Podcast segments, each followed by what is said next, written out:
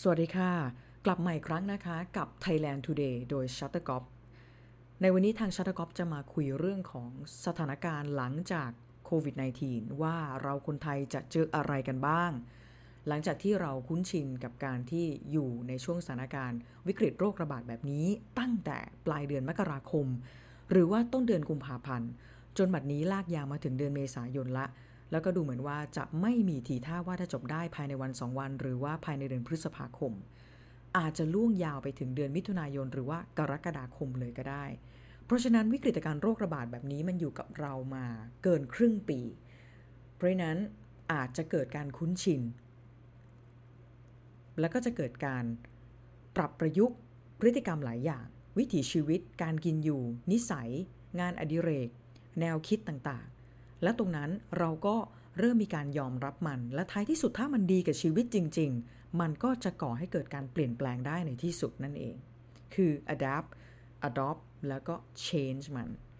แต่ไอ้คำว่า change เนี่ย คือการเปลี่ยนแปลงเนี่ย มันก็จะมี 2 รูปแบบนะ รูปแบบแรก คือถ้ามันดีจริง ๆ มันก็จะเปลี่ยนไปสู่สิ่งใหม่ แล้วก็จะเป็นอย่างนั้นตลอดไปและถาวรกับแบบที่ 2 คือเปลี่ยน แค่ชั่วครั้งชั่วคราว หรือว่ารอจนกว่าสถานการณ์มันดีขึ้นจริง ๆ แล้วเราก็จะกลับไปสู่รูปแบบเดิมๆ ก่อนที่เราจะเจอวิกฤตการณ์โรคระบาดแบบนี้ คราวนี้เนี่ยทางชัตกอฟมีแนวคิดมานำเสนอว่า ไอสิ่งที่มันเปลี่ยนคือ change to new lifestyle เนี่ยคือเปลี่ยนไปสู่ในไลฟ์สไตล์แบบใหม่แบบถาวรเลยเนี่ยน่าจะมีอยู่ประมาณ 7 ประเด็น ประเด็นแรกคือเรื่องของการใช้เทคโนโลยี หลายคนเนี่ยคุ้นเคยแล้วก็รู้ดีกันอยู่แล้วว่าเราอยู่ในยุคของดิจิทัล แต่เชื่อถือว่าหลายคนก็ยังไม่สามารถที่จะปรับตัวเองเข้ามาสู่ในความเป็นดิจิทัลหรือนำเทคโนโลยี มาช่วยให้ชีวิตตัวเองง่ายขึ้นได้อย่างไร โดยเฉพาะกลุ่มของคนวัยทำงาน หรือว่าเป็นกลุ่มของ Generation X หรือ Baby Boomer เนี่ย การที่จะปรับ เรื่องของเทคโนโลยีเข้ามาทำให้ชีวิตตัวเองง่ายขึ้นเนี่ยอาจจะไม่ได้นำมาใช้อย่างเต็มที่ แต่ด้วยสถานการณ์โควิด -19 เนี่ยที่มันบีบบังคับให้คนทุกคนต้องหันกลับมาใช้ชีวิตบนดิจิทัลเนี่ยมันทำแบบไหน เพราะนั้นทุกคนก็จะรู้จักละ เช่น เรื่องของการทำงานแบบ work from home บ้าง แล้วมันจะต้อง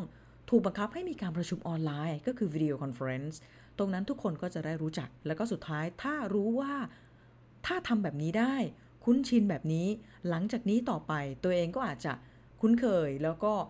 หันอาจจะกลับมาใช้ในรูปแบบระบบนี้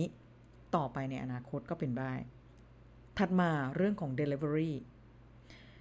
การใช้เทคโนโลยีในการนำส่งสินค้าไม่ว่าจะเป็นสั่งช้อปปิ้งออนไลน์แบบนี้ แล้วก็มีบริการจัดส่ง หรือว่าจะเป็นคนส่งก็ดีหรือว่าจะจะใช้โดรนมาส่งก็ได้ ถัดมาคือเรื่องของ cashless society ทุกคนรู้จักอยู่แล้วกับสังคมที่มันไร้เงินสด แต่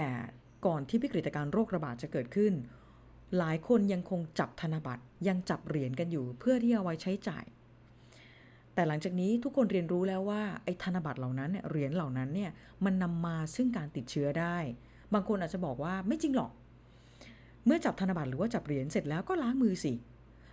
ชัตเตอร์กอฟอยากถามว่า แล้วคุณแน่ใจหรือมั่นใจได้อย่างไรว่า จับร้อยครั้ง คุณจะล้างมือทุกครั้งร้อยครั้ง มันต้องมีบ้างที่เผลอที่พลาด และนั่นแหละมันก็จะนำมาซึ่งโรคระบาดการเจ็บป่วยเกิดขึ้น หลายคนตระหนักในความเป็นจริงเหล่านี้ จึงเริ่มมีการหันมาใช้ cashless มากขึ้น ผ่านอะไรบ้าง การโอนเงิน QR code บ้าง การผ่าน internet banking บ้าง ถัดมาเมื่อกี้ได้เกริ่นไปแล้วก็คือเรื่องของช้อปปิ้งออนไลน์ ใครหลายคนยังคุ้นเคยกับการที่จะต้องขับรถไปที่ร้านค้า เข้าซูเปอร์มาร์เก็ตเป็นเข้า department store แล้วก็เดินเข้าไปจับสินค้า เป็นรูปคลำสินค้าไปสอบถามมาจากพนักงานขาย แล้วก็ซื้อสินค้าเป็นรูปแบบของออฟไลน์นั่นเอง แต่ณตอนนี้ด้วยสถานการณ์ดังกล่าว มันเกิดขึ้นแล้วมันบีบบังคับพวกคุณให้คุณต้องหันมาช้อปปิ้งออนไลน์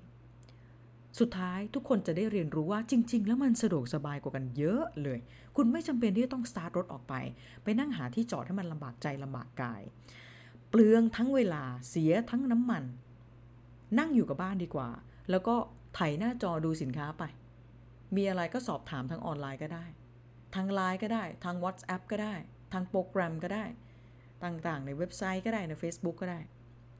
แล้วก็นั่งรออยู่ที่บ้านแล้วเขาก็มาส่งสินค้าให้ แค่นี้สบายจะตายเร็วด้วย ไม่ต้องเสียเวลา แล้วก็ประหยัดทรัพยากรไปได้เยอะ นี่แหละคือสิ่งที่เราก็จะเริ่มคุ้นชินละแล้วได้เรียนรู้ละอันนี้เรื่องเรื่องของการใช้เทคโนโลยีเข้ามา ถัดมา ประเด็นที่ 2 คือการที่ทุกคนจะเริ่มเรียนรู้แล้วก็คุ้นชินละเรื่องของ social distancing แต่แต่ มันจะไม่ใช่ social distancing กับคนทุกคน เมื่อเราผ่านพ้นวิกฤตการณ์เหล่านี้ เมื่อโรคภัยแค่เจ็บเหล่านี้มันจางหายไปหรือมันหายไปเลยเนี่ยเราก็จะกลับมาอยู่ใกล้ชิดกันได้เหมือนเคย เพียงแต่เราจะเริ่มรู้จักวิธีการที่จะอยู่ห่างๆคนที่ป่วย เจ็บป่วย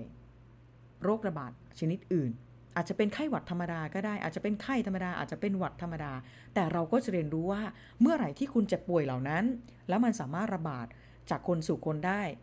เพราะฉะนั้นเรื่องของ social distancing คืออะไร อ๋อเขาทำกันแบบนี้ พฤติกรรมเหล่านี้ก็จะถูกนำกลับมาใช้อีกครั้งหนึ่ง ถัดมาประเด็นที่ 3 คือเรื่องของ remote working ในอดีตที่ผ่านมาหลายคนจะต้องตื่นแต่เช้า แล้วจะต้องอาบน้ำแต่งตัวกระวีกระวาด แล้วก็รีบออกกินข้าวมั่งไม่รู้หรือเปล่า ได้ทำกิจกรรมสร้างสรรค์ก่อนหน้าที่จะไปทำงานบ้างหรือเปล่าก็ไม่รู้รู้แต่ว่าต้องรีบออกแล้วล่ะ แล้วก็ขับรถไปไปทำงาน ไปสแกนนิ้วบ้าง ไปเช็คอินบ้าง แล้วก็ไปนั่งทำงานจับเจ้าอยู่ในแต่ออฟฟิศแต่ตอนนี้สิ่งเหล่านั้นมันทำไม่ได้ เพราะหลาย ๆ ที่ ได้รณรงค์ให้มีการ work from home เพราะฉะนั้นทุกคนจะต้องอยู่บ้าน แล้วก็ทำงานจากทางไกล แล้วก็ส่งงานให้มันเกิด productivity ส่งไปให้หัวหน้างานทางออนไลน์ เพราะฉะนั้นหลังจากนี้ทุกคนก็จะได้เรียนรู้ว่าจริง ๆ แล้วมันก็สามารถที่จะทำงานอยู่ที่บ้าน หรือว่าทำอยู่ที่ไหนก็ได้นี่ ไม่เห็นจำเป็นที่จะต้องกระวีกระวาดขับรถออกไป แล้วก็ไปนั่งจับจ่าอยู่ในแต่ออฟฟิศ มันเสียเวลาให้มันเปลืองน้ำมัน ให้มันเปลืองทรัพยากรทำไม จริง ๆทำอยู่ที่อื่นก็ได้นี่นา นี่ก็จะเป็นอีกแนวคิดหนึ่ง ที่หลังจากนี้ถ้าวิกฤตการโรคระบาดผ่านพ้น คนหลาย ๆ คน สถานที่หลาย ๆ สถานที่หลายองค์กรอาจจะต้องกลับมาคิดในกระบวนการเหล่านี้ว่าเรามาทำงานแบบ remote working กันไหม ถัดมาในแนวคิดที่ 4 คือเรื่องของสุขอนามัย ในระบบสาธารณสุข หลายคนจะ ให้ความสำคัญเรื่องตรงนี้มากขึ้น หลายคนจะให้ความสำคัญว่าเราจะต้องสะอาดนะ จะต้องมีสุขอนามัยส่วนตัวที่ดีนะ การใช้ชีวิตแบบรูปแบบอื่น ๆ และนำมาซึ่งความสกปรกหรือว่าการติดเชื้อหรือว่าเชื้อโรคปะปนเนี่ย ตรงนั้นทุกคนอาจจะมีความระมัดระวังมากขึ้น แต่คงจะไม่ถึงกับว่า เราจะต้องมีวัสดุหรือมีอุปกรณ์อะไรมาสวมใส่นิ้วในการที่จะต้องกดลิฟต์ สิ่งเหล่านั้นมันอาจจะจางหายไป แต่เราก็จะคุ้นเคยว่าหากเราจะต้องไปใช้ชีวิตร่วมกับคนอื่น อยู่ในสถานที่คนอื่น เมื่อไหร่ก็ตาม เราจะต้องล้างมือหรือว่าทำความสะอาดส่วนต่างๆของร่างกายให้มันบ่อยครั้งขึ้น เพื่อนำมาซึ่งความสะอาดแก่ส่วนตัวนั่นเอง ในประเด็นที่ 5 ถัดมาคือ ในภาคธุรกิจเนี่ยโดยเฉพาะในภาคธุรกิจเพื่อการส่งออก หรือว่าในภาคธุรกิจเพื่อการท่องเที่ยว เราอาจจะต้องมีการทบทวนกันใหม่ไหม ว่าเราไป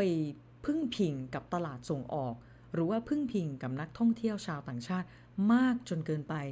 หรือไม่ เพราะที่ผ่านมาประเทศไทย โดยเฉพาะเรื่องของอุตสาหกรรมการท่องเที่ยว เราให้ความสำคัญเหลือเกินกับชาวต่างชาติ โดยเฉพาะอย่างยิ่งกับชาวจีน บางสถานที่เนี่ย คือโฟกัสเลย คือ 90%เกิน 90%คือโฟกัสเลยว่าลูกค้าจะต้องเป็นชาวจีนเท่านั้น เมื่อโรคระบาดมันเกิดขึ้น หรือว่าวิกฤตการณ์แบบนี้มันเกิดขึ้นแล้วเมื่อครั้นชาวต่างชาติเหล่านั้น หรือว่าชาวจีนเขาหายไป ตัวเองก็อยู่ไม่รอดจะต้องปิดกิจการได้ไปในที่สุด หลังจากเหตุการณ์เหล่านี้ คุณได้ทบทวนหรือว่าคุณได้เรียนรู้บทเรียนเหล่านี้บ้างแล้วหรือยัง เพราะฉะนั้นหลังจากนี้ชัตเตอร์กอฟคิดว่าหลายสถานที่หลายภาคธุรกิจ อาจจะต้องมีการทบทวนเพื่อที่จะต้องกระจายความเสี่ยง ไม่ให้ตัวเองไป rely กับชาวต่างชาติโดยเฉพาะชาวจีนมากจนเกินไป ในประเด็นถัดมาข้อที่ 6 หลายคนอาจจะต้องหันกลับมามอง เงินที่อยู่ในกระเป๋า เงินที่อยู่ในบัญชีธนาคารเพื่อการเซฟิง สำหรับในสถานการณ์ฉุกเฉิน มากขึ้นว่า เรามีเงินเก็บเงินออมตรงนั้น เพียงพอแล้วหรือเปล่าสำหรับในสถานการณ์ฉุกเฉินครั้งต่อๆไป พร้อมก็ไม่รู้ว่ามันจะเกิดโรคระบาดชนิดอะไรอีก หรือว่ามันจะเกิดภาวะฉุกเฉินอะไรอีกบ้าง ตอนนี้ทุกคนได้เรียนรู้แล้วว่า ที่ผ่านมาคุณมีเท่าไหร่คุณใช้หมดเขาเรียกว่าชักหน้าไม่ถึงหลังก็มี